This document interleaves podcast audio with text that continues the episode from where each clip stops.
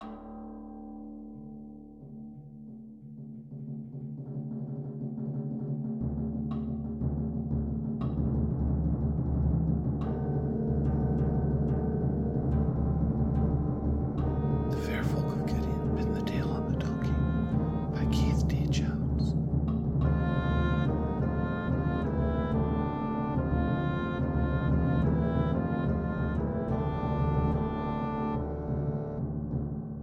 Chapter 13 Trinkets and Other Strange Inventions.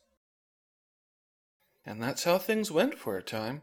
Little errands, small jobs, mostly collecting things that involved a trip to Old Man Whetstone's shop. You could get all manner and kind of stuff from there, but not everything. That surprised me. That there were things you couldn't get from Whetstone. It was just an exotic food market after all. Well, more like a supermarket. You could get stuff like batteries and soap and shoelaces. Actually, I never thought about that one. Can you get shoelaces from the supermarket? Or does that still require a drugstore? I think the last time I got replacement shoelaces from a drugstore. Anyway, I'm not going to bore you with every little detail. After the crocodile egg, she sent me in search of dandelion beer.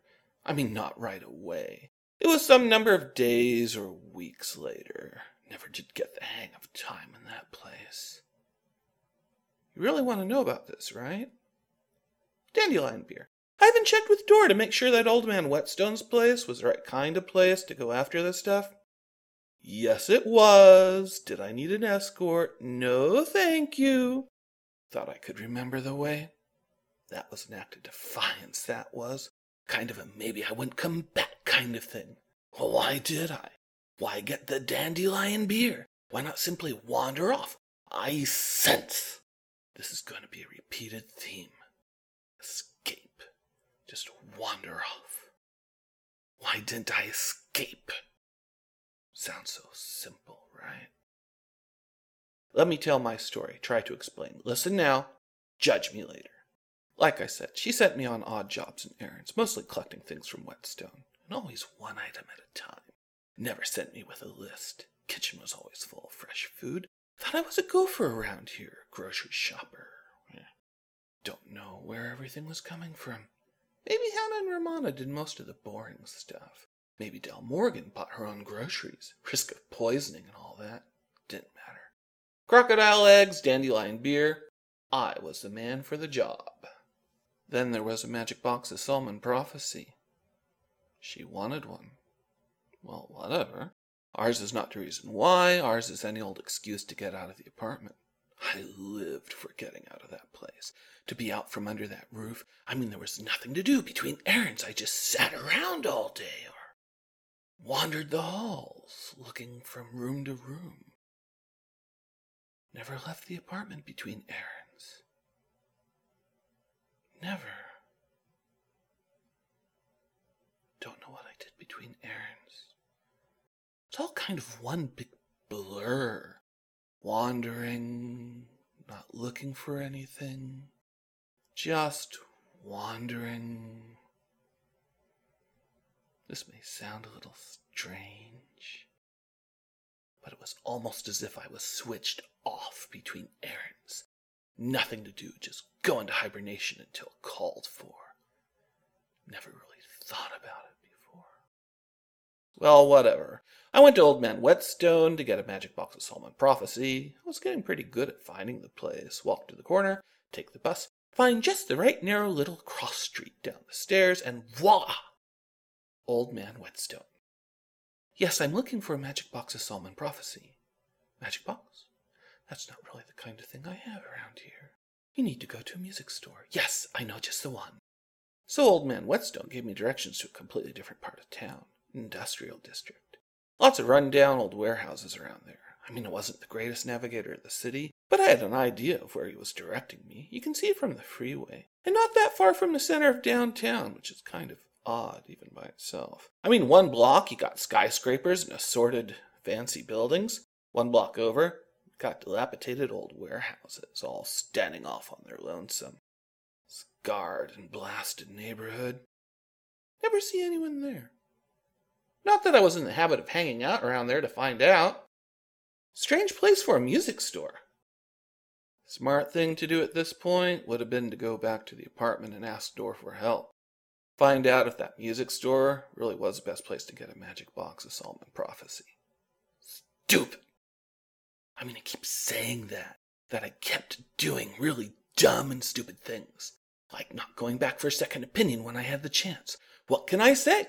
I was still new to all of this. Well, don't worry. I learn. As time goes on, you'll hear me talking less and less about how incredibly dumb and imbecilic my decisions were. Just had to become good and jaded, that's all. It's one thing to say, ooh, trust no one. It's another thing entirely for it to sink in. Trust no one. No, nothing bad happened at the music shop, nothing I would regret. It was stupid because I didn't go back for a guide when I had the chance. That left me cocky, thinking that I wouldn't need a guide later when I should have actually used one. Like when Del Morgan sent me after Dragon's Breath. Yeah. Should have asked Dor about that one. Stupid. But I'm getting ahead of myself. Didn't ask for help about the magic box. Whetstone had given me directions. He had always done right by me. He gave me directions. I could follow them. We were in the city. I knew where I was going. Besides, asking Dor for help would have resulted in getting Jack for a guide. And I didn't really want to do that. Jack had been acting weird. Like he didn't know me. It's, it's, it's hard to explain. And Jack didn't give me permission to talk, so I couldn't ask him what was up. Like the rock hammer. Del Morgan asked me to fetch a rock hammer. Well, not knowing where to go, I asked Dor. I suppose that I could have tried Whetstone first, but I had just discovered that he didn't have everything, like a magic box of Solomon prophecy. That had taken me by surprise. Thought Whetstone had everything. So Jack had escorted me to this little store where I was able to acquire a rock hammer. Simple, really. But it bugged me that Jack was acting completely differently. Like he didn't know me, like I was some kind of bug. Which is why I didn't go back for help with the magic box. I wasn't sure I could face Jack again.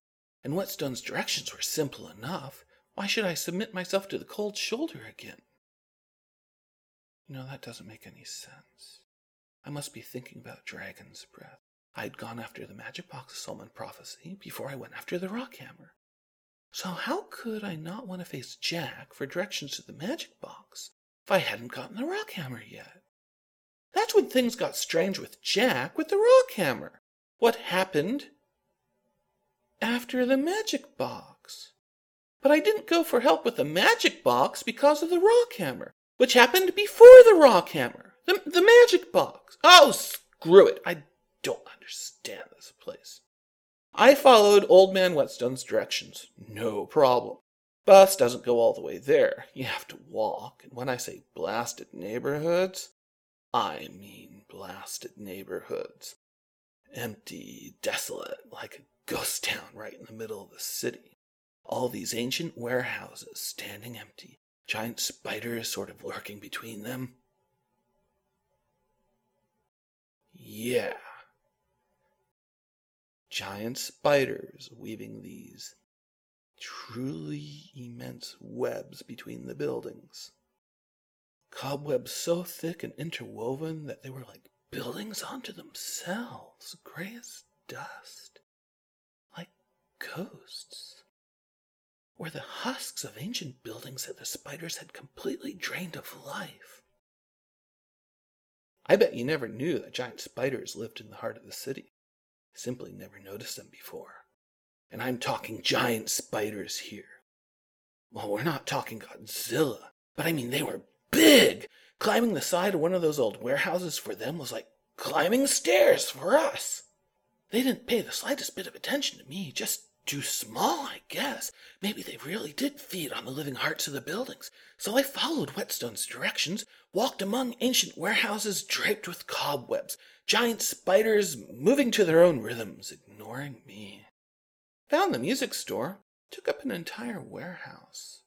Never knew such a place existed. Never thought there was that much music in the world. Well, think about it. What do you get? Rowdy kids hammering on their day old electric guitars, dreaming of being rock stars, Testosterone and booze so thick you could cut it with a knife. All living in a haze of noise that could hardly be considered music. Who cares? Bang the head slowly. Singing? Who sings? Just scream to the beat. No one understands the words anyway. This place. This music store was different. There was there was no loss. No blinding pain pretending to be noise, pretending to be music. Losing oneself beneath a sledgehammer of sound because it was easier than accepting the world. Not here. Not this place. This place was beautiful. I wanted to stay. I wish I could have remained there, just basking in that place. I can't describe it, what it was like. I don't even think it was music. I mean, I don't think they were playing music. It was just this place. I don't remember talking to anyone, don't remember seeing anyone. I just found myself leaving the music store with a magic box of Solomon Prophecy in my hands. I don't understand what happened.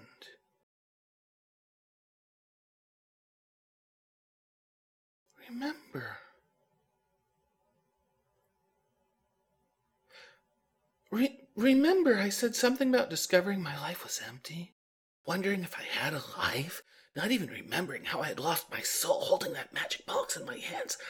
I don't know. I, I just don't know. I mean, I'm not trying to romanticize the place. I mean, music sucks. Deal with it. Empty noise, a way to hide from the world. Bang or whisper, flute or drum, who cares? but I'm drifting again.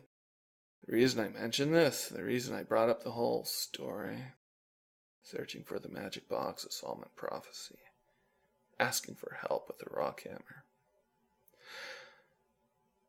It was because of what would happen next. Del Morgan asked me to fetch her some dragon's breath.